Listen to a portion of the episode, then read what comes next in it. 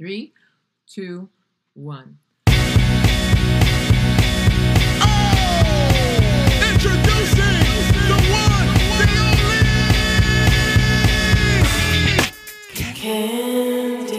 Unwrap that candy, baby. Take you to the candy shop. Candy, candy, candy. I taste just like candy.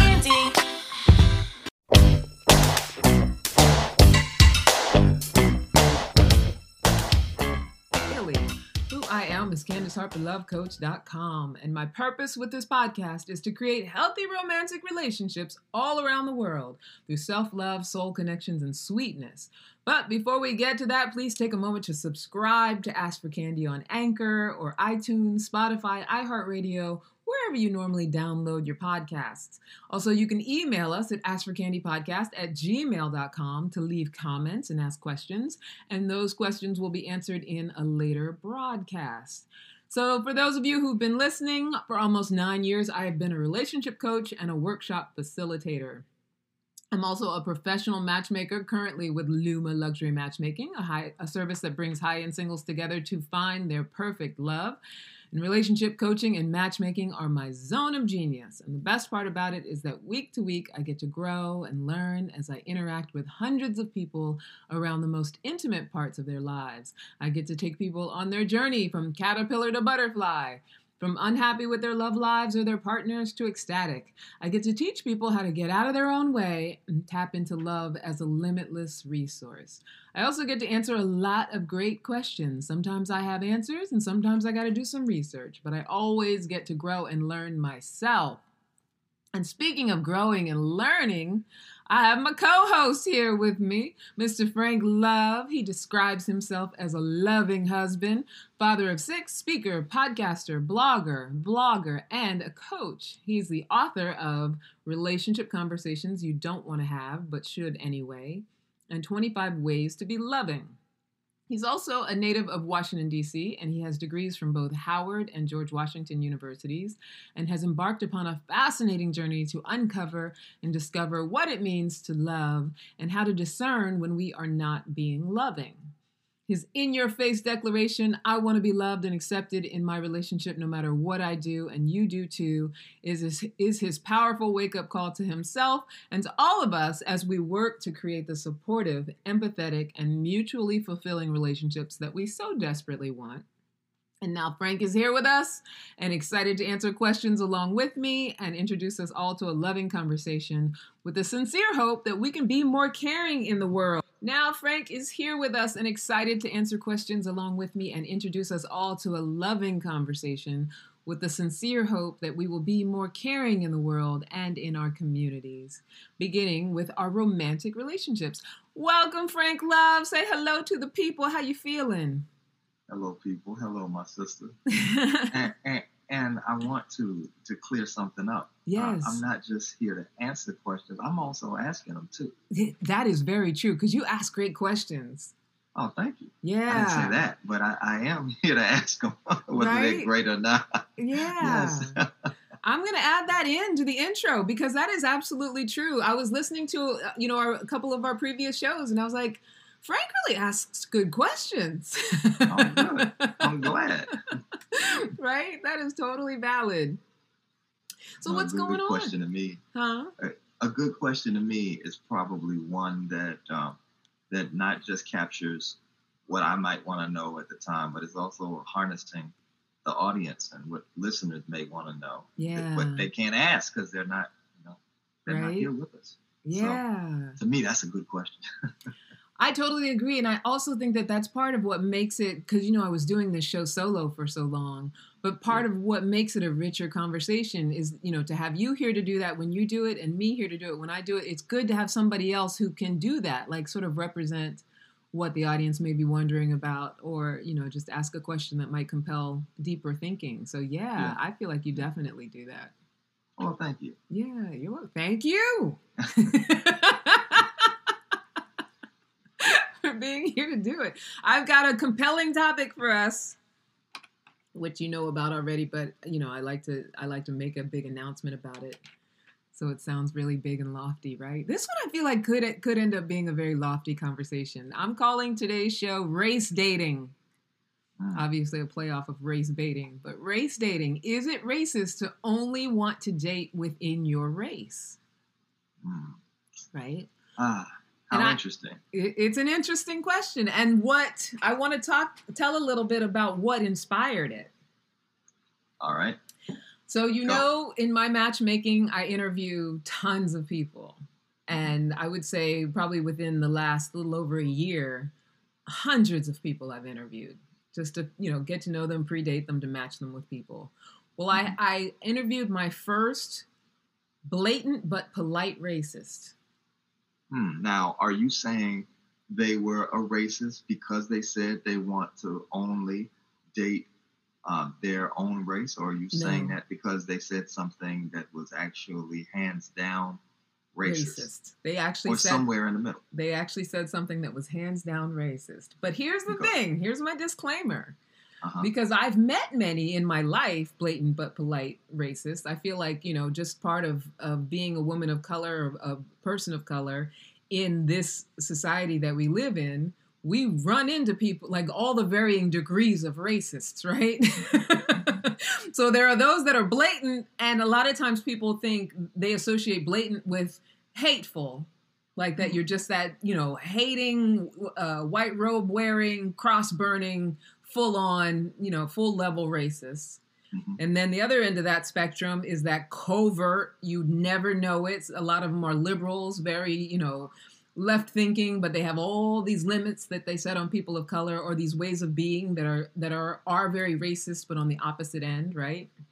Mhm. All the other racists are somewhere in between. And I guess, you know, if you go by that song from Avenue Q, everybody's a little bit racist. We all kind of fall somewhere on that big spectrum, right? I don't know that song. Huh? What's that?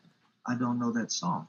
Oh, so yeah, it's from the, the show Avenue Q, which is a musical that is a, a a spoof of like Sesame Street. So it's all it was genius when it when it it's well it's run. There's been different incarnations of it, but it's a genius um, show, and it's really all about discovering your your your sameness with everybody. It's all about like the evolution that people go through of feeling like who they are is so individual and so unique and so special, which it is, but not having an understanding of how we just fit into the world.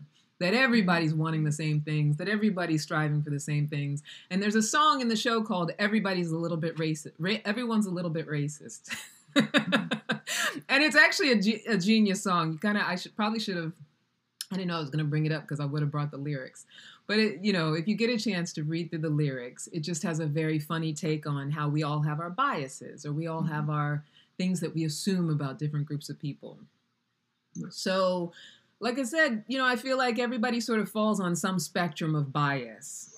And I think certain regions of this country, there's a very common, and I think it's southern regions of this country, it's very common to run into the blatant but polite racist, meaning they're still using words like colored. They have no qualms about talking about their biases about race because they don't even see it as anything untoward. Like they're they come from so many generations of racism and slavery and just thinking that way. It's so deeply conditioned that it's it's not something that they're shameful of or that they hide, and it's not an out and out violent hatred. It's just a thinking that you're you're inferior if you're a certain color, and that's that's just polite society. That's just the way it is. Mhm. And so I I don't know that those types of people are as common as they used to be. It's almost like a throwback from the 50s because I think that, you know, people have different ways of sort of guarding their biases and their thoughts these days. But I was interviewing somebody the other day and, you know, we went through the entire interview and it came across I don't necessarily always ask people if they will date someone of another race. But I do ask them what they're attracted to physically, and sometimes I'll op- I'll ask them, depending on what they've said, if they are open to dating different ethnicities, and let them kind of tell me identify which ones they want to date. And she literally said to me that she has no interest in dating a colored man. Mm. And Well, she, how old is she? she's in her same age as us. She's in her late forties, and she's a doctor, so she's educated. Mhm. and okay, here's the here's the caveat. She's also from Florida. Okay. so she said that first of all, just the fact that she she said that she had no interest in dating a colored man, which there, you know, if you don't have interest or or if you're not attracted to people who are of different ethnicities, ethnicities, shades, colors, whatever, there's nothing. It, that didn't bother me as much as the fact that she used such an antiquated word, that she um, was completely oblivious to to who she was talking to, because I'm a woman of color, and and I didn't even take it personally that she feels the way that she feels. But then her next question was, well, I might consider it if he was maybe of your complexion, but nothing darker than that. Wow. Yeah. Interesting. like just no and no there's there was no apology to her communication which i didn't expect an apology because of my feelings about it i actually was just kind of uh, uh kind of not even taken aback just kind of like she just really i almost respected the fact that she she, went there. what's that She went there. she went there and i almost Yeah. respected the fact that she just was a stand for how she felt and didn't Yeah. feel ashamed of it but by the Yeah. same token it worried me that someone could be that uh, unconscious and blind to the fact that that not just that there's you know racial issues in our culture but you're talking to a woman of color and and you feel that it's okay to express what you feel is inferior like what makes someone inferior and it's associated with that person that you're talking to do you know what i mean I don't know if that's what she was doing. And I don't know if it was unconscious. It could have been very conscious. And she could have felt like, do your job. You want to know what I want? This is what I want. I'm not here to make you feel good, and I'm not here to, um, I'm not here to give you some politically correct um, response to your questions. I'm here to tell you exactly what I want, and that's what I'm doing. Yeah. Well, I mean, yeah, that that's valid because I definitely, first of all, I don't expect any of them to to say, and I do tell them like, don't worry about my judgments. I'm not there expecting anyone to make me feel good. But I Mhm. think also it's like, you know, I don't know. I just, I guess I was just shocked by the fact that she. I don't know. I I I don't want to be judgmental because I don't think it's a moral issue. But I think that it just is really indicative to this sense that there is superiority in. So I'm not willing to date someone colored, as she put it. But if they're a certain color, that's okay. Like I don't know that that's that's okay.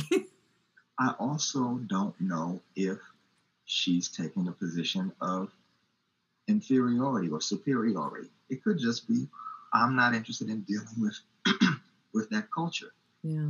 Um, What so I what it- I know about that culture. So what I think about that that culture is undesirable to me. exactly that doesn't make it, or just different. It doesn't make it inferior or superior. Although I am not ruling it out either. Yeah. Um, but it, given what we know, it's not. It, it's not hundred percent clear to me, which takes me to a movie I just watched two days ago called The Guilty that we can talk about Yeah. if we get a chance. Yeah, go ahead. What was it? Was it about the was it about race and It was about filling in the blanks. yeah. So The Guilty, I think it's a Danish film. I it it uh, you it's not a U.S. It's a foreign film. Mhm. Uh, so it's, it's not done in English. It's foreign to people who live in the U.S. And the thing is, the reason I'm saying that is I just um, I just started blogging, and I'm writing a blog about my experience with this film Yeah. right now. Of course, you'll get it. Um, and in the blog, in the first sentence, I say it's a foreign film for U.S. readers Mhm. um, because hell, you know, we Patrice O'Neal did a bit. I don't know if, if you know who Patrice O'Neal I is. I do. I love Patrice O'Neal. I loved. Great, yes, may he one of the greatest comedians Yeah. of our time, for real. Yeah. Um, I had the pleasure of going to see him in concert once, and I loved it. And I got tickets to see him the next year, and the next year he passed, and so the Mm, tickets were refunded and blah blah blah. Yeah. Um, but he he once said that God, what was I talking about? Um, well, you were talking about the guilty. oh, oh, then- yeah, yeah, yeah. He once he once said that Americans treat other people like foreigners, even when we're in their country. Mm, So, yeah. so when I say foreign, it's it's important to distinct to be to, to display the distinction and the the Foreign awareness that I'm talking about foreign to people who live in the U.S. Yeah. Uh, anyway, um, it's I think it's Danish, and the it's about a police officer who is I think he's temporarily demoted to to answering emergency calls, Mhm. emergency phone calls. You know when someone like dials nine one one or whatever equivalent is in you know, Denmark. Mhm. Um, the and and he gets a call from a woman who's in distress, and all of the the assumptions that he makes about reality based on what she's saying. And it's a fascinating, um, it's a fascinating unfolding. So I'm I'm writing a blog and I'm gonna tie it. It's a it, it starts off about the movie, um, but it, it rolls into how we fill in the blanks. And I think we may have talked about this at some point, but we fill in the blanks about other people's relationships. Mhm. We fill in the blanks about our parents' relationship Yeah. where I really am of the belief that you know, we don't know what the hell is going on with our parents, even if we, I mean, we, we don't know what the hell is going on with our parents, even if we lived in the same house with them. Yeah. Um, yeah, so in their relationship, leave that alone and just do your best to mind your own business and, and make as few assumptions that you could possibly make. yeah. Um, so, uh, how do we get there? I don't know. well, you were saying you were you were just talking about the guilt. It made you think of the guilty when I was talking about the way she was communicating her racism. Mhm. Yeah, yeah, yeah. And I don't know if yeah, I I don't know exactly uh, whether she was being superior, inferior, or whether she was just saying or noting her preference. And I Mhm. certainly have no problem with her noting her preference. If I was, I would have had no problem if I was on the other end of the line. It does sound like you had an overt problem. It sounds like you dealt with it in a very classy way, yeah. um, but you noted it for Well, sure. yeah, because you know, like I said, I didn't feel, you know, because here's the thing: in as much as I care about the people that I'm interviewing because of, you know, they're fellow human beings, and I do want to have them have a good match, I don't care what their thoughts are of me, you know, and I don't care, uh, you know, the opinions that they have about things. Um, I think that what just kind of like bothered me about it, and the reason that I go into the superiority inferiority thing is because I do think that it's like uh, uh, people decide to draw their line for what they think is is good enough, right? So Mhm. whether it's good enough to date or good enough to be friends with or good enough to even talk to on the street. And I think that that's a big problem in our culture that we do think that we get to decide based on who we've experienced before or what color somebody is or what color people are that I've experienced before where mm-hmm. I where I set my bar or what is good enough for me based on that. Like I think that there it's like letting the past inform the future, number 1, and number 2, it's the basis of hatred in this country. It's like I know this little bit, and whether the little bit that I know is that I just watch TV and I know how black people are represented on TV, or I know how uh, Latinx people are resep- represented on TV. So this is how I've decided I feel about them. Like the thing that concerns me is that someone who is, you know, granted she's a doctor, she's a chiropractor, not a brain surgeon, but somebody who is an mm-hmm. educated person of a certain age in this country, that they are still in a conversation of, of, you know, here's where here's where I stop as far as someone's color, and we did have a, a, an entire conversation about skin color based Mhm. on what I think I know about skin color. Now the the client I'm matching for, you know, he's of African descent and he, he but he's from the UK and he's got all the things that any any uh most of my clients around her age as far as his you know those stats they're always talking about all those requirements. He's got all mm-hmm. of them you know when they talk about how much money they want him to have and you know wh- whether they're educated or not or you know he's got a lot of i don't want to give his details because i don't want him to sound recognizable as people to google mm-hmm. him but Mhm. you know he's got all those things that these women a- say that they want.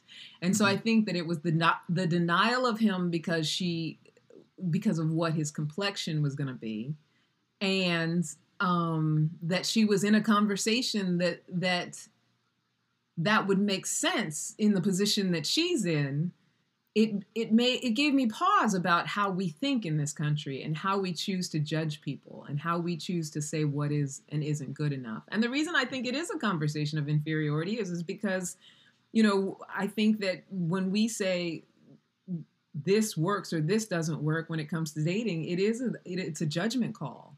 Like, oh, it's mm-hmm. not good enough if you smoke cigarettes. That's not going to be good. And I've done that. I'm not saying, you know, it's human. It's not good enough for me to be with somebody who smokes weed every day or whatever. You know what I mean? So it's not that's not out of the realm of of reasonability, but I think when it comes to skin color, it it's part of our problem in this culture that, that we think that's okay. That anybody's walking around thinking, "Oh yeah, you know, I'm not going to date anybody who's darker than a brown paper bag." I think that's that's you know what I'm saying? And that's a realize- mild version because there's some Yeah. people who are like I hate everybody who's darker than a brown paper bag or I hate everybody who's, you know, darker than a piece of paper. So obviously that's the extreme of that. But that mild version of that is just as dangerous. do you hmm, yeah god it's so much to, to say about what you said Well, i want to go back to you said she's not uh, uh you know she's a chiropractor she's not a brain surgeon. Yeah i felt i felt a little tinge there. Yeah. like you know i don't want to diminish her. I want to hold her as as competent and, and a full person. You know i want her i want us to talk about her as though she is a hundred percent not yeah, no, I, that wasn't to dim- to diminish her humanity. What it was is saying that in, in this day and age, as an intelligent, educated person, so be, becoming a So let's leave it chiropractor, there yeah, but becoming Right a chiropractor takes a different level of, of commitment to your education than being a brain surgeon. Like that's someone who, you know, if, if I'm talking to someone that. who's a brain surgeon, I do have an Mhm. expectation that they have a, a level of education or understanding of people that might be a little bit higher and higher than I would have because I don't have that level of education and what it takes to learn all that stuff. I'm not saying better or not. I'm just saying they they know certain things I don't know. I would expect I them to know that. things I don't know. yeah i don't i don't believe that they're more intelligent a brain surgeon i mean look look at ben carson i don't particularly hold him as a as a i mean he's not a dummy but i don't particularly hold him in some high esteem because he's a brain surgeon or, Well, I mean, we don't know what kind of brain surgeon he is because he's terrible. He's a terrible politician. but if he's a good brain surgeon, that means that he does have a high level of intelligence, right? um, but not necessarily more than anybody who's and who's a secretary. That's not.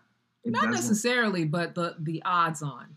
Like, so we're just Oh. talking odds. Like, I would say that if I'm a brain surgeon, the odds are that I I know way more about at least that topic than most people who who are not. So that took something for me to to have the the presence of mind to learn what I had to learn to get there. Well, I'll give it on that particular topic, but we all have something in some particular topic. Yeah. that and so i just I, I just wanted to say that and then the i'm i was sure okay i wanted to make make get clear about so you were recruiting you have a client who's of african descent i'm a, i'm assuming he is black hmm because you know you have whites who are from african descent too i mean you know Yeah. so i'm assuming he's black yeah. and you were looking for a match for him and you found this chiropractor woman. Is that correct? Yeah, she was one of yes, she was, was Yeah. one of many candidates I was screening. I got you. Yeah. I got you. I got you. And how how interested was she? Well, clearly she was at some level interested in being in connection with you or being interviewed by you or checking you, you know, Yeah. being in contact with you about being matched. She was. Well, that's the thing. So when I reach out to these people, I send them a white sheet that has the profile details of the person. Mhm. And so that it that means they look at that profile and they have to take the initiative to click the link so they can schedule the screening with me. So that's how they show whether they're interested or not. So it's not like I just like cold call them. Right. Yeah. Right. Okay. Okay. Powerful. Yeah. Um. Okay. Where do we go? Where- I don't know. I don't know. What, I, Well, I'm what sure. Go ahead. Go what, what was your line? Like so so she did have interest and she liked Mhm. all the stats. She was Uh-huh. into it. And there's a lot of stats on there that if you're if you're really looking at them, you might discern certain things about that person. I don't give too many details because I don't want them googling each other because then people, Yeah. you know, they make up their mind based on that. And a lot of it is you you want the date to kind of be as blind as possible so people will give each other a chance. Which Mm-hmm. even that speaks to how we are as a culture that we got to set it up like that, right? Yeah. But she looked at, you know, all the details of his profile, which give all those normal requirements that a lot of single women our, our age are looking for.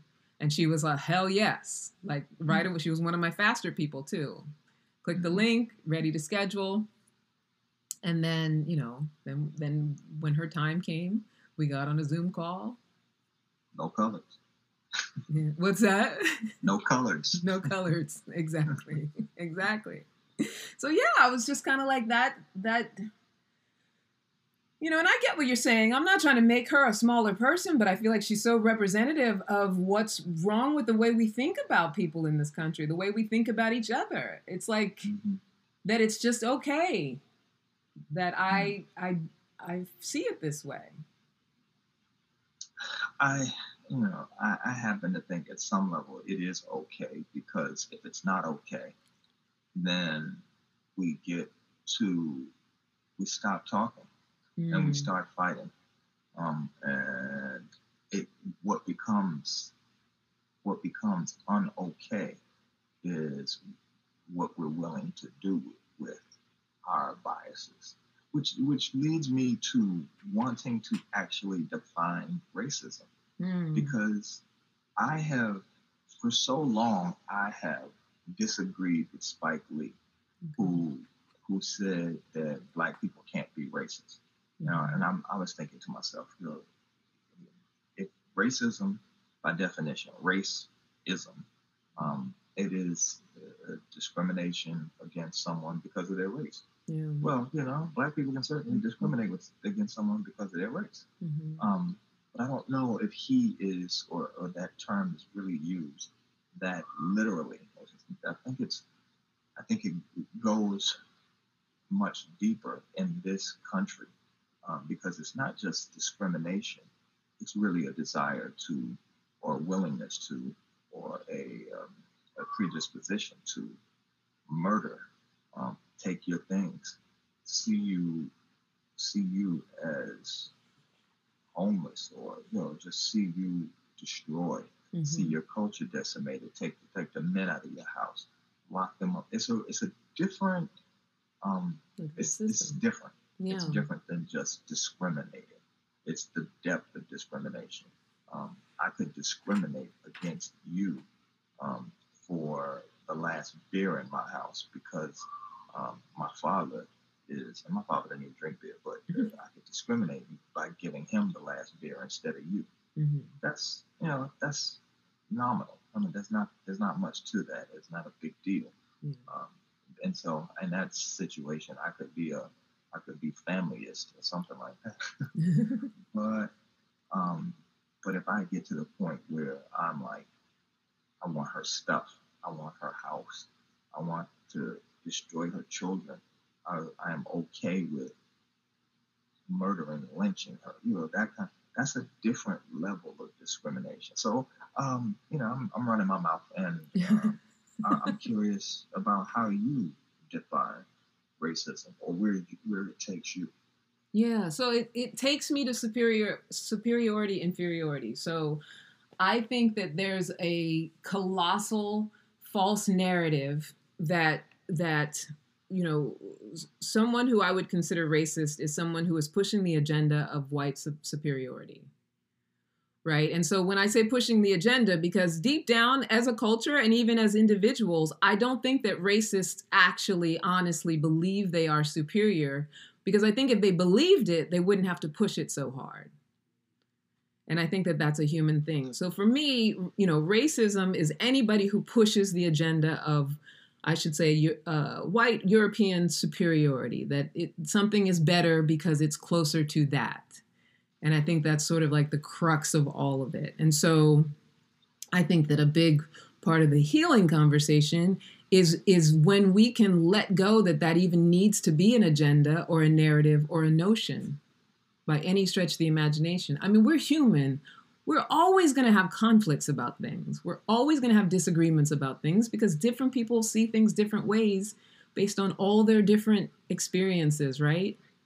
Mm-hmm. Even the, the amount of time you've been on the earth compared to somebody else, or, you know, what part of the earth you come from compared to somebody else. Like, we're always going to have enough differences to have conflict over. But I think, you know when it comes to racism at the crux of all of it is is this deep down feeling that there is a better and a worse and that you can make that generalization and i think the reason that it's so invasive in this country because this country was founded on slavery and because it's And you know genocide. What's that?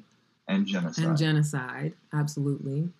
Um you know and because uh people of european descent have a, a, a world history since the beginning of man of pushing this superiority agenda you know and wanting to believe it generation after generation.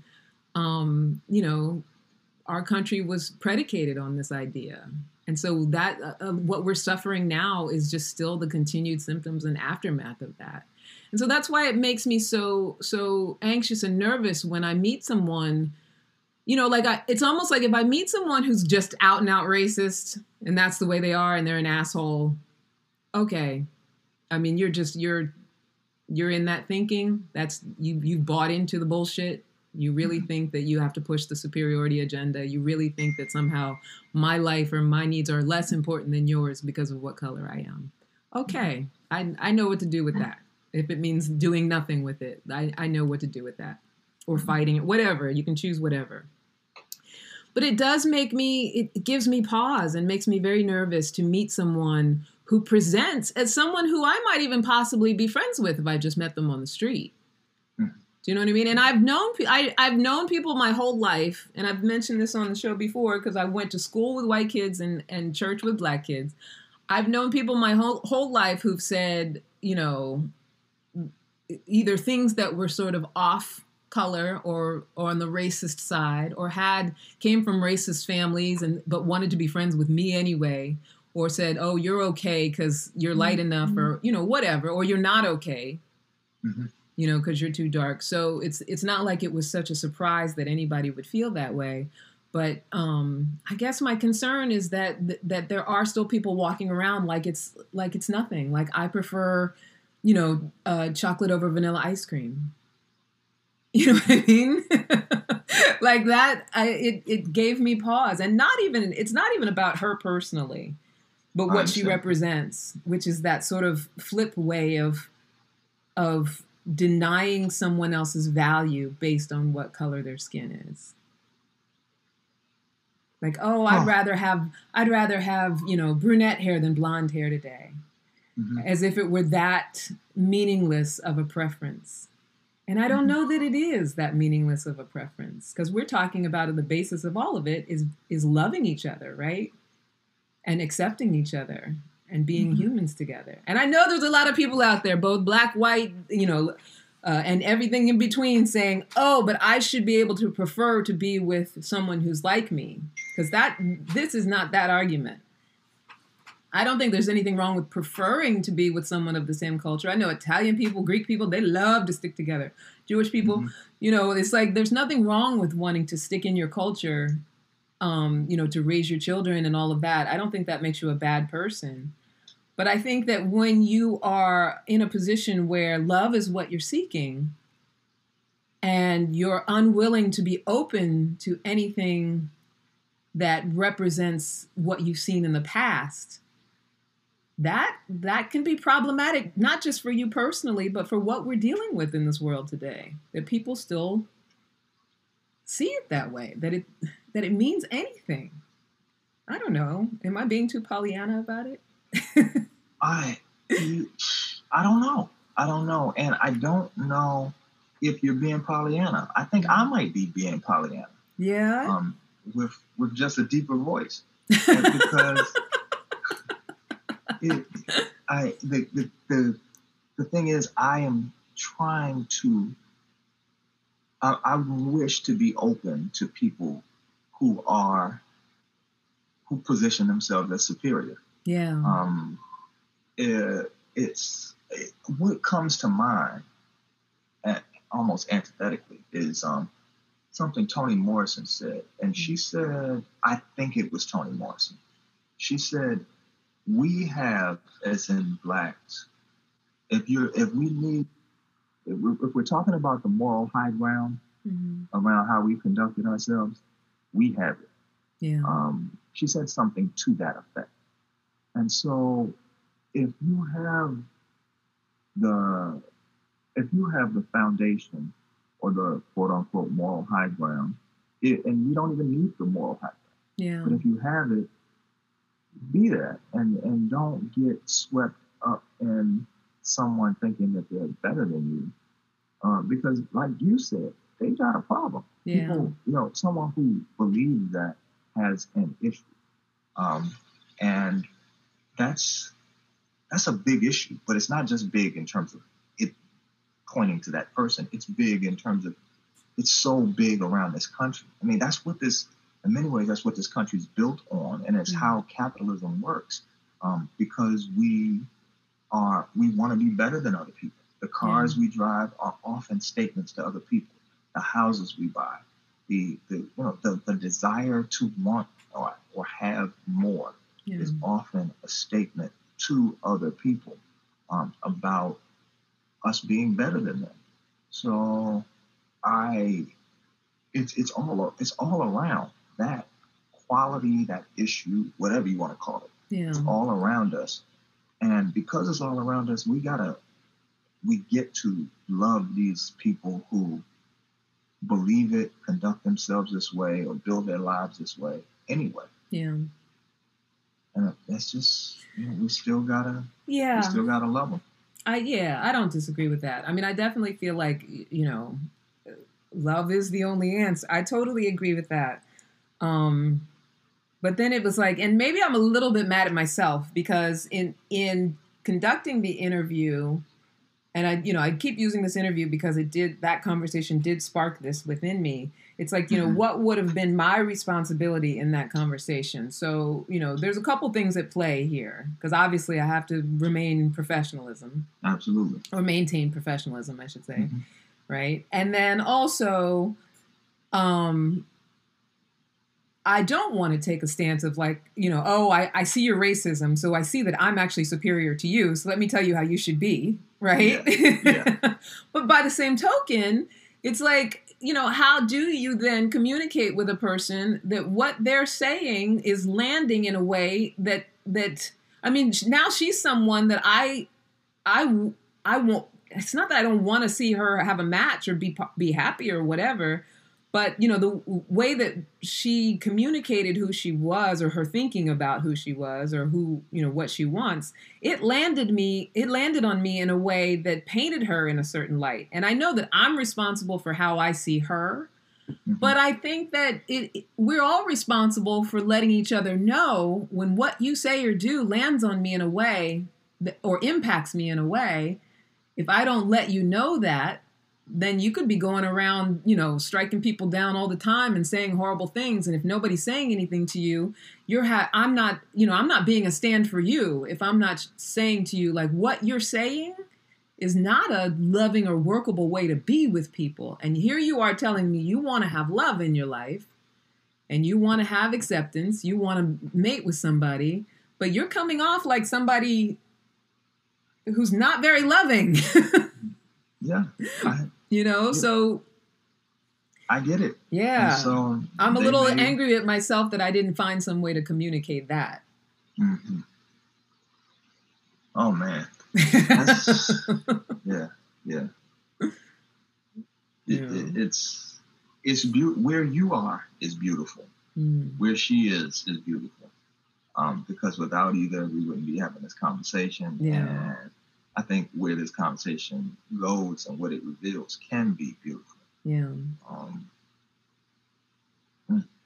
I, I, I don't know what else. Um, Let me ask you a question.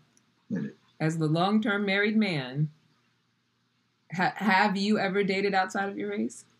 No, And why is that? Was it a decision, a consideration? Was it just like out of the question? You weren't raised that way? What, what was it? Um,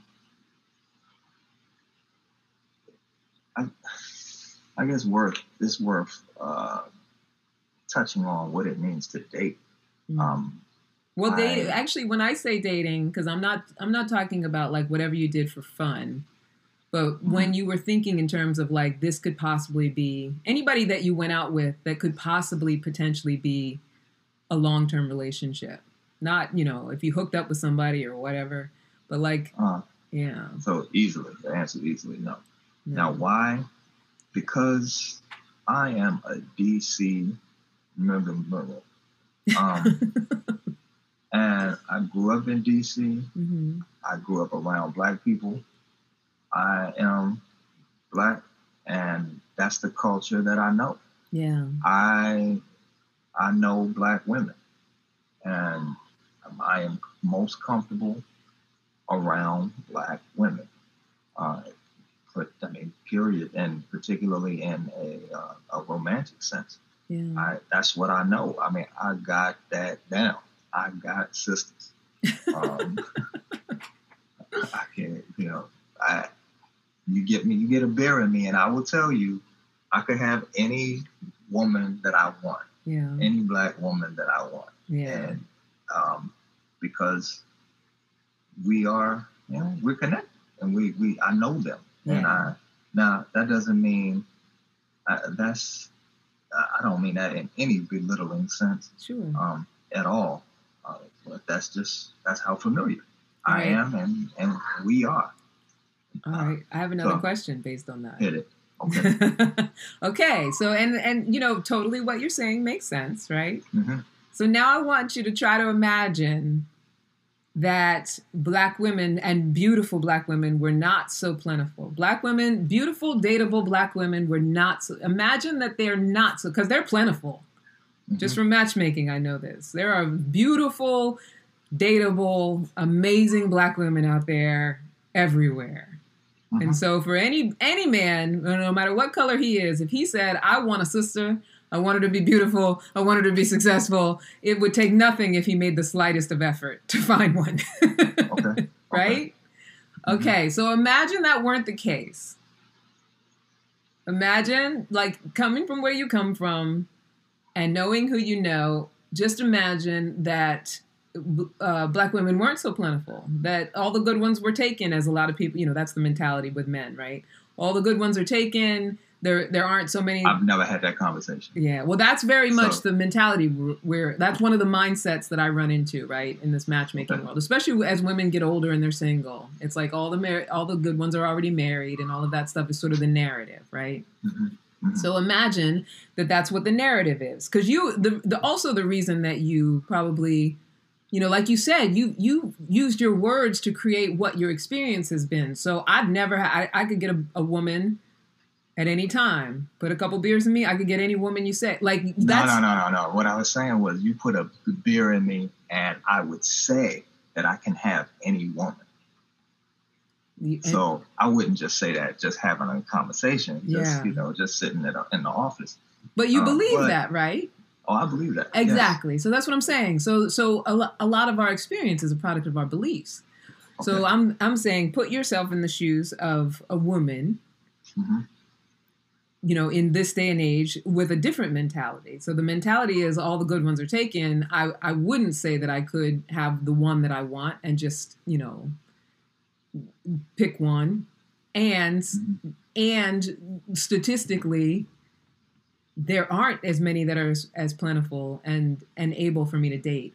Do you think in that situation you would be open to possibly expanding your your desire to different colored women?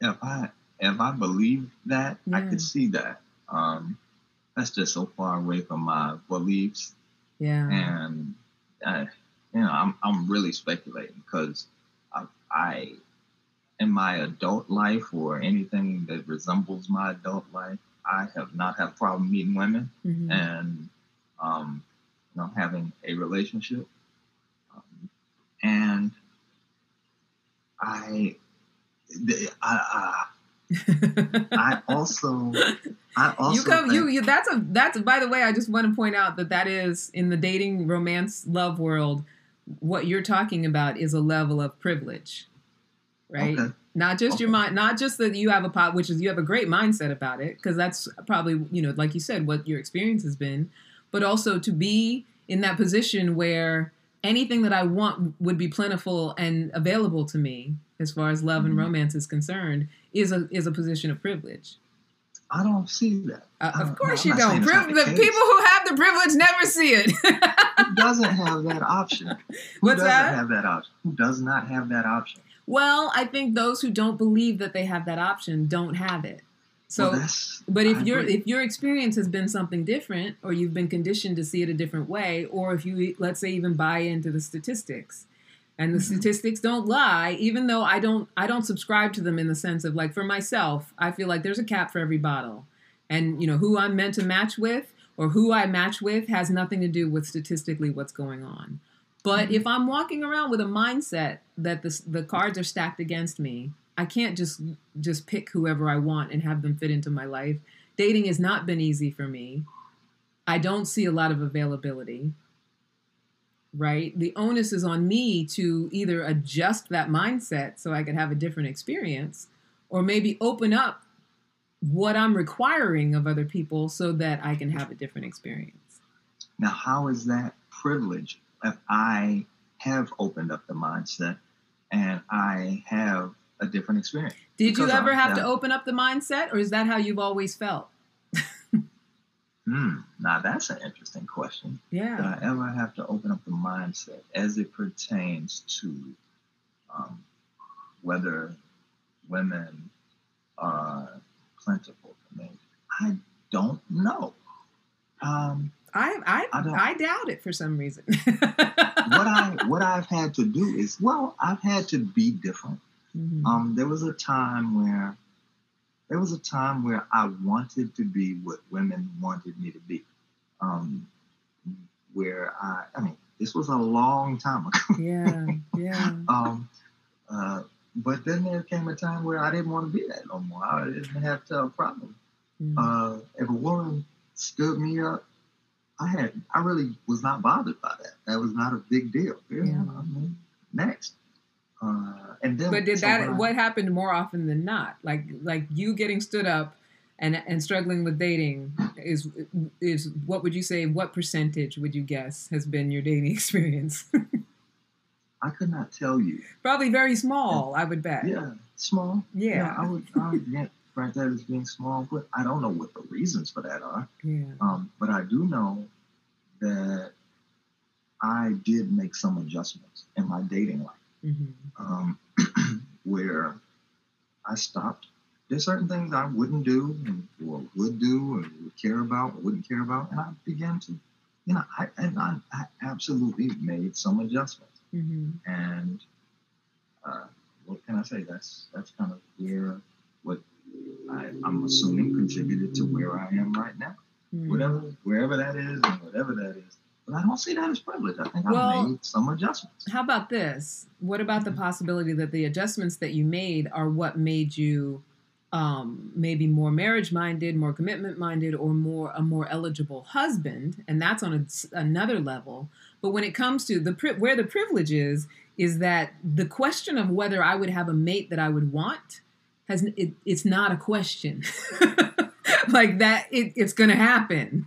And i may or may not last with that person. It doesn't mean that every relationship you've ever had was perfect and meant to be forever but it, there is a level of it's like when we talk about white privilege. It's not a question that i'm going to go out my door and the cops aren't going to harass me. I don't wonder about it it, that's the privilege of my life. I get to walk around and no one's going to harass me for anything, or I might even do something a little illegal, but I don't have to worry about the possibility of getting killed for it. Like I, I don't question it. That's Mhm. that's privilege. Like I just I and we all have some level of privilege around something. You know, there's they call it something they call pretty privilege, and I don't maybe have it as strong as I used to when I was younger. But I knew that as a pretty You girl. You still got it. Thank you. I appreciate it. But I knew that as a pretty girl, there are certain things that I would be able to have, get away with, and whether I I didn't walk around thinking about it consciously, but just the fact that I didn't have to, that's privilege. And so to be able to walk around and navigate through your dating life, I know that no matter what, I'm gonna have somebody, and it's gonna be somebody I actually want. That's Mhm. privilege. okay. I mean, in that context, so on the racial context, hmm we're talking about a system that is built on um, we're talking about a system that is built on, uh, on uh, around race. It has a history.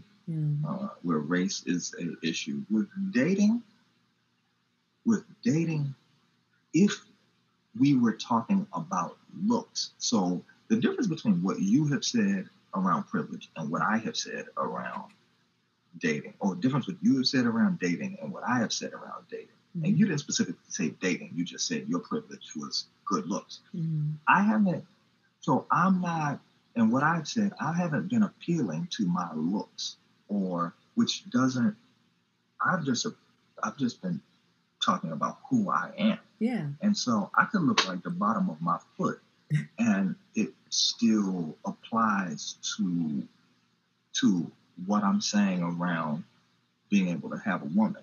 You're talking about, when you start talking about looks, then we're getting into a system of what is good looks, whether it's a certain weight, complexion, race, hair texture, those kind of things. I didn't even touch on that at all. I just simply touched on me being a certain type of person allows me to feel or allows me to manifest being able to have whatever woman that I want. hmm I think there's a difference. I don't know. I mean, I the reason I used used looks is because it's just another example of how you can have privilege and not know it. I mean, my whole thing is is not that you're I think that you are a very good person. Um, but I don't think that your your framing of I can I can have a woman that I want. I don't know that I I subscribe to that it has to do with your character, even though I think you have an amazing character as a person.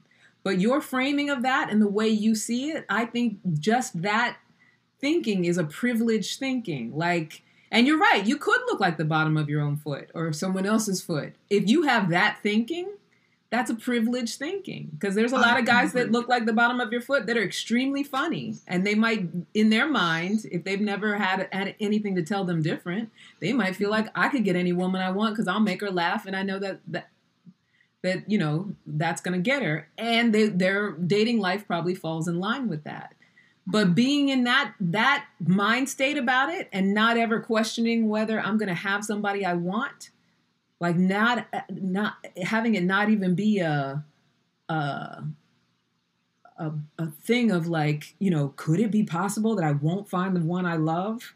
That there's a privilege in that mm-hmm. because there's something in my life my conditioning my growing up that has told me that there is no question like i don't have to question that because it is, that's just what it is. And yes you've been on a journey of being becoming a better and better man a better and better partner. And i think that probably makes a difference as far as as far as your sustainability. Your sustainability is not privilege like that's hard won for most of us. I don't know anybody who's got you know well you know those people who've been married 80 years or whatever maybe they have some privilege around being able to sustain a relationship. But it's those things that we don't even have to question. They are our, ours. Just the fact that we live in a first world country and most of us have toilets. That's privilege because there's people in the world that they're like where am i going to shit today? Mhm. so anything that we feel that way around whether we want to we want to accept that or not any anything that we feel is a given that i'm entitled to it just by my right of existence just because i've always had it and that's just the way it is that's privilege. L- let me let me um, back up a little bit and and point out um, point out some arrogance. Hmm. And I, you are hearing me as saying I could have a woman that I wanted to be in a relationship with. That's not what I was saying. I was much more arrogant than that. I could have any woman I wanted. okay That's what I said. okay thank you for making that distinction you are very. i don't know how it changes it but yes Okay. that's a good distinction Uh, now that doesn't mean I just wanted any woman. Yeah. It doesn't mean I wanted a woman who was married or yeah, it doesn't mean any of that. But it, it, if I wanted her, I could have her. That's my that's my mindset. Yeah. Whether it's true or not doesn't matter. But that's my mindset. Yeah, it's a privileged mindset. Okay. What's that? Saying everybody has their thing. Everybody has their strength. If you want to call it a strength, Mhm. Well, well, so what's your aversion? What's your aversion to it being called privilege? Like, what is it that you're like? Why? Why do you feel like no? That privilege sounds like it's something that it's an advantage that you have over someone else. But that's and I mean we could say that in one game. It's like saying a football player is privileged over a basketball player. Well, It- I mean, that's true on- if they're playing football, yes, but it's not true if they're playing basketball. So yes, I don't. That's I don't see the point. And Mm. and or we can just say football is his strength, basketball is his strength, and that's it. There's no there's no advantage. yeah. There is an advantage to believing that you can have something, because if you don't believe that you can have it or that it's possible to have it, then you have work to do in order to get to a point where you where you can. Because even if you had it, you wouldn't recognize it. So that that I- is an advantage. I and there's nothing that. wrong with having an advantage like i think we have such a, a, a negative association with what it means to have privilege we're so resistant of it that it, it leaves us unopen to just being able to recognize it and relish in it and know that that's that not everybody has what we have whether it's a belief or something physical that we were blessed with like a you know professional basketball player not everybody is six foot five and can you know I don't know basketball terms, but and can dunk a ball or whatever. So it's like I got to be willing to recognize that I'm privileged in that I was born that I would grow tall enough. And yeah, I probably worked hard as well. I'm not negating that. But I was born with the genetics that would have me being able to pursue a sport and master a sport where I could set up my entire family in a way financially that they never had before. Like that's there's privilege in that. And it's okay. There it. You're very resistant to that word. I'm, I mean, well, I'm with you. I'm with you in the conversation. I don't know. Yeah. I don't. I'm. I'm trying to. I'm playing with it, and we'll see. We'll see. yeah. Um, okay. I see it as a yeah, like a, it, it's a strength, and and somebody being short could be a strength for a given set of Depending given on job. what depending on, you know, what it is that they're up to or what they want in their lives. I'm, you know, I don't know I've never heard of short privilege, but you know, culturally in, in this culture, but you know, for whatever they're up to, maybe there is a privilege in that. Ex- You know, if you're a jockey and you're trying to be, you know, the best jockey on the on the yeah, track, it's perfect, yeah, perfect. Yes. There, there's a Right. little there is privilege in having the weight the weight size and and that that advantage advantage privilege definitely Mm-hmm. you might get Mhm. treated better when you're on the tracks Yes. win But more is awards. that is that an advantage is, or is it a strength and it again it's an advantage if you want to be a jockey or being tall is an advantage if you want to be a basketball player yeah but you may not want to be a basketball player or a jockey. You may not want to be a basketball player if you're tall and so it's not an advantage.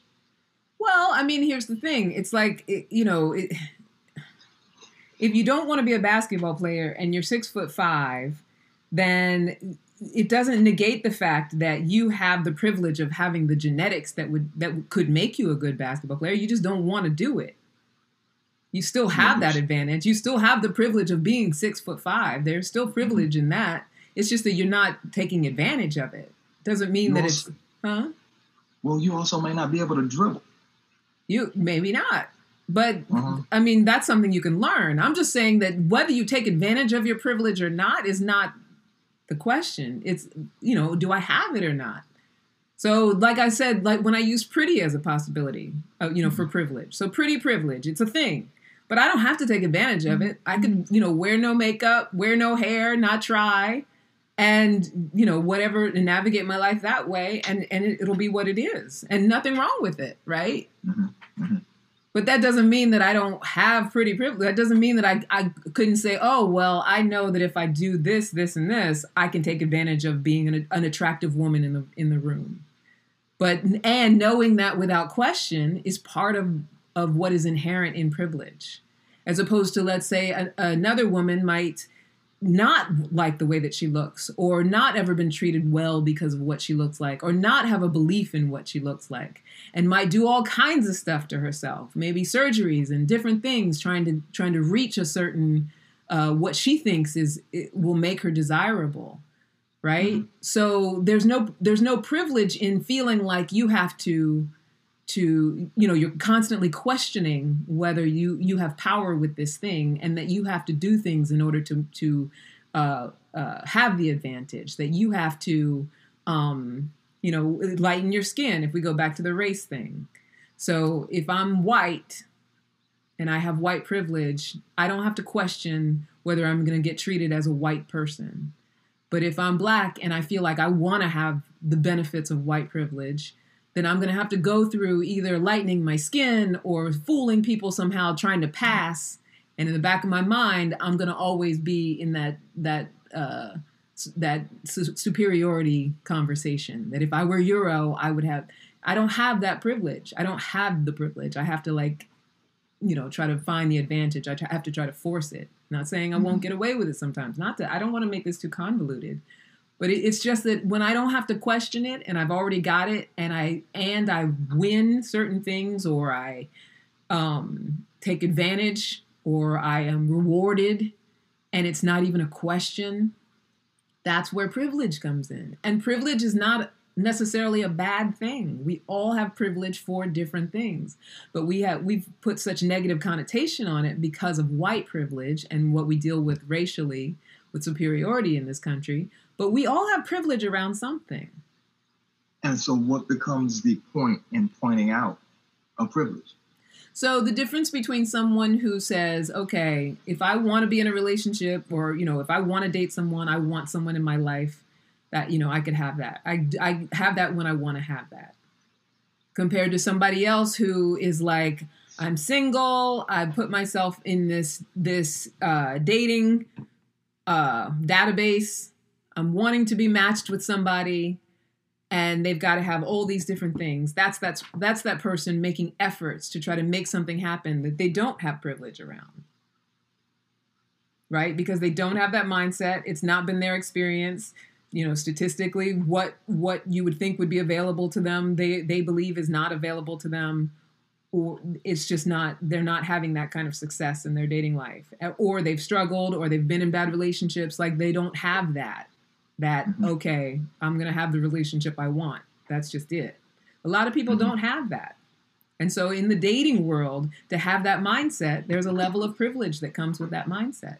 Because if i don't ever question whether i could have what i want whether it's someone i'm just gonna sleep with or someone that i'm gonna be with long term if i don't have any questions around that then i'm gonna be moving through that world of dating in a completely different way than someone who is constantly in question of it just like if i if i'm moving through a job situation and i'm a white person and i have no question that my complexion is never going to be a factor in whether i'm considered for a, a raise or whether someone's going to be nice to me or i have just i just have no question about it. That's my privilege. I can walk around not wondering if somebody uh, said what they said because of what color i am as opposed to somebody who is of color who comes into a job and is you know turned down for raises or it's a little bit more of a struggle they got to do extra stuff so they can you know be seen as as just as respected. There's no privilege in that. There's no advantage in that. You get what i'm saying? I'm getting it. I mean, we we I could go back to the system, the Mhm. systematic piece, um, but the mindset, a mindset you can teach. I mean, that's after that's actually. I mean, is you is you being a matchmaker? You coach. You Mhm. coach people, and so that's a mindset. You, you're coaching people given your mindset. You Yeah. have a set of skills or understanding of X, Y, and Z relationships, uh, matchmaking, dating, yeah and you can teach other. pe- You can teach that to other people. That is certainly a strength. That's certainly an a I guess you can call it an advantage in terms of working um, and and getting a client. Uh, to do that, those types of things. But is it privilege? Um, Well, no, I not just- I, not that. I mean, the thing is, is that it, you know what, in coaching, you're teaching people how to transform their mindset. So if I don't come from a privileged mindset, and I feel like I have to struggle for whatever it might be, whether it's love. Right now, you know, I'm teaching a course called uh, Fat Shrinking Emotional Fitness. So having a fit body. If I'm not born with that kind of figure where I can eat cheeseburgers and never gain a pound, that that's there's you know thin privilege. Although that's a whole nother conversation because you got to think in terms of health. But if I have to actually go through the transformation of my mindset in order to um, have what it is that someone else unquestioningly has, then I'm not privileged around it. I got to do the work. Mhm. I don't. It's not an advan It's not an advantage I was given. It's something that I. And there's nothing wrong with that. Certain things, some of us have to do the work for, and some of us don't have to do the work for. It just becomes very sticky when we get into the conversation of skin color because people have to do the work for it based on their skin color, not based on whether they're skillful or not. So that's that's where that's there's a difference there. But like you're saying with thought transformation and coaching and teaching people, you know, the the reason that I do that is because I I wasn't privileged in the sense that I always felt good about myself. So someone who was raised to have a really good self-esteem, how many of us get that? So you're raised to have this amazing self-esteem. There's privilege in never wondering whether you're good enough. Mhm. In in having been conditioned to know that you were good enough or that you are good enough, that you're deserving, that you're entitled to whatever there is in the world because you're a human being and we all are. Like there's privilege in in having those beliefs ingrained in you from being very small. I don't know how many people have, but that there's a privilege in in being trained with that mindset as opposed to someone who believes I got to be good enough in order for anything to happen in my life. I got to work hard. I got to do this. I got to I you know, this is not going to come easy to me. This is not for me. So that's what I deal with is people who don't have privilege around the things that they want to transform. They're people who, you know, their mindset says this has been a struggle. It does not come easy. I don't just automatically have it. And the reason I coach it is because they're they're all things that I didn't just automatically have. And I don't say that from a woe is me place because I would never trade my journey. Mhm. And I know that there's other things that I've had privilege around, but I wouldn't say that I had, let's say, you know, uh, fit privilege. Like, you know, I don't, I have to do a lot of work to make sure that my body is fit. and I always have. And that's, and that's part mindset, what I was grown up to think. And also, you know, just part genetics, part how I was conditioned. So I came from, you know, something that taught me to be very much around the struggle, the struggle of weight the struggle of you know weight loss weight gain trying to stay fit making sure that you exercise all that stuff you know? Whereas there's some people they were raised around lots of outdoor activity. They come from great genetics. You know my my good friend grace she you know uh, for all, as long as i've known her has always been able to eat cheeseburgers french fries not care about her diet drink wine every day and she's been a size four size six. Yeah. you know what i mean? Effortlessly in the entire time that I've known her. And there's a there's a level of privilege in that. You know? Okay. Yeah, Okay. that's all. It's not anything. It doesn't make you a bad person to to recognize your privilege. Yeah, I'm not. I don't. I don't believe that it makes you a bad person to recognize your privilege. Okay. I am going more. I'm. I'm going at the issue a little deeper. I think um, by trying to figure out what the point is. Identify what the point in identifying a person as having a privilege it just is. means that and I do. to, I do. I do get how there is a point in identifying a, a privilege in a given system. Mhm. But if we're not talking about a given, So back to the back to the example with the woman. So she Mhm. doesn't have the kind of privilege, dating privilege, where she's just like, "This is easy for me. I can have what I want." She has to actually work for it. So if I'm someone who has to work for it, maybe I need to reconsider what I'm casting as what makes someone worthy enough for me or not. So that's where privilege comes in. If if I can't if I don't already just have something, maybe I have to consider what steps I might have to take to open up to having it. And so maybe I should stop judging people based on things like what color their skin is. Because here this person has all these other things that I wanted, I want I know I wanted him because I I clicked the link so that I could get that Mhm. screening call and try to get a date with this person. hmm You know, because then he went out on a date last night and she's still I mean, as far as I know, unless somebody else came along and matched her, because she said she hasn't been dating in a long time. Wow. Do you know what I'm saying? Like that's that's the point of recognizing it. So this doesn't come easy for me. What do I need to do in order for it to come easy to me? What do I need to be willing to open up to? And the reason I think it's so important around race is because if we were willing to do that, that would open up so much so much when it comes to race rela- relations. So if I want to have more friends, and I don't have a lot of friends in my life, maybe I need to start valuing people for other things than what I have been valuing them mm-hmm. for. And if I'm, you know, trying to be exclusionary of people for whatever reason, maybe I need to stop being exclusionary about things that don't really speak to whether someone's able to be a friend or a lover or or mm-hmm. whatever. And this is a conversation for myself as well because you're talking to a perfectionist from way back and I got to give you a million reasons why not to like people. Okay. you know but that's what this is about like just being able to recognize that this doesn't come easy to me so what do i need to do i need to open up to people All right. I- Yeah. Okay. yeah i love that you Okay. asked that question because that's my takeaway around it We'll talk about this again sometime. Yes Sure. and we can do a part two next week if you want to because i think that that it's you know this whole race and love thing i think it you know there's just so much to it that we haven't even scratched the surface We'll be starting from scratch, I'm sure, yeah as I digest this week. Okay. Well, yeah, let's do it. Let's, we'll do a part two. Okay. All Okay. right. Is there anything that you want to give as a takeaway before we close out? Oh man, God, I don't even know what we you know we talked about so much. Uh, I think um, check out check out the movie The Guilty and I check will. out my blog about it when it comes out. And I don't know when that is, but, Yeah. um, but um, check it out. Okay. Check it out and see where you fill in the gaps. Yeah. Okay. Um, Now, where'd you it's say- not. It's probably not easy to watch because I I still have Netflix, the streaming service, and DVD.com, which is Netflix old version where they mailed you DVDs. Yeah, yeah. I got it by having it mailed to me. I don't know if you can find it anywhere else, but You- maybe on Roku if you stream it. I don't know. oh, so it might not be able to. You might not be able to do it digitally on Netflix. I I don't know. I don't Mhm. think so because that's why I got the DVD because I already have it. I have Netflix. If I would have streamed it, I would could have streamed it. I would have streamed it. But you know, whatever. Try it. Try to All find it. I'm gonna try to find it for sure. Okay. Hopefully, people Okay, listening okay. listening will try to find it as well.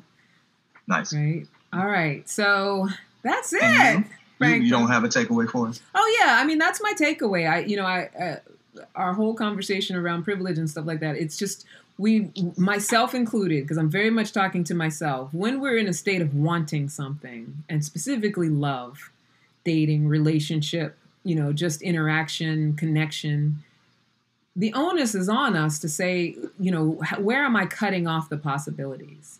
And if I'm cutting off the possibilities in areas that don't speak to a person's character, is that really workable for me? Is it really going to give me what I want? Right? So I might think that someone's dark skin speaks to their character, but it, we got to be willing to question these kinds of beliefs. I might think that the amount of money someone makes speaks to their character. We got to be willing to question that belief because we can develop a whole lot of those those requirements, those things, those issues that we won't deal with as far as dating, friendships, relationships. And then when we're sitting there alone, and this is for those who are sitting there alone and don't want to be, or it, when we're in a state of wanting, we have to be willing to question how am I keeping what I want from myself?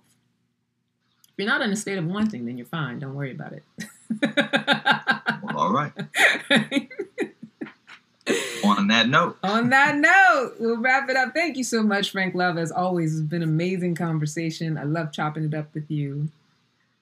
Thank you for having me. Absolutely, absolutely. And I love our time together. So you guys know you can hit me up at Ask for Candy Podcast on Instagram, at Candy Love Coach on Instagram. Um, what else? You can shout out the Ask for Candy podcast group on Facebook as well. Subscribe to Ask for Candy on Anchor, Spotify, iHeartRadio, wherever you get your podcasts. Email me, askforcandypodcast at gmail.com. And until next week, never forget that you are a love machine. If you ever start to feel like you aren't getting the love you need, just make more and ask for candy. Bye now. Mwah, mwah, mwah. Love you so Thank much. You. I call my sugar cane.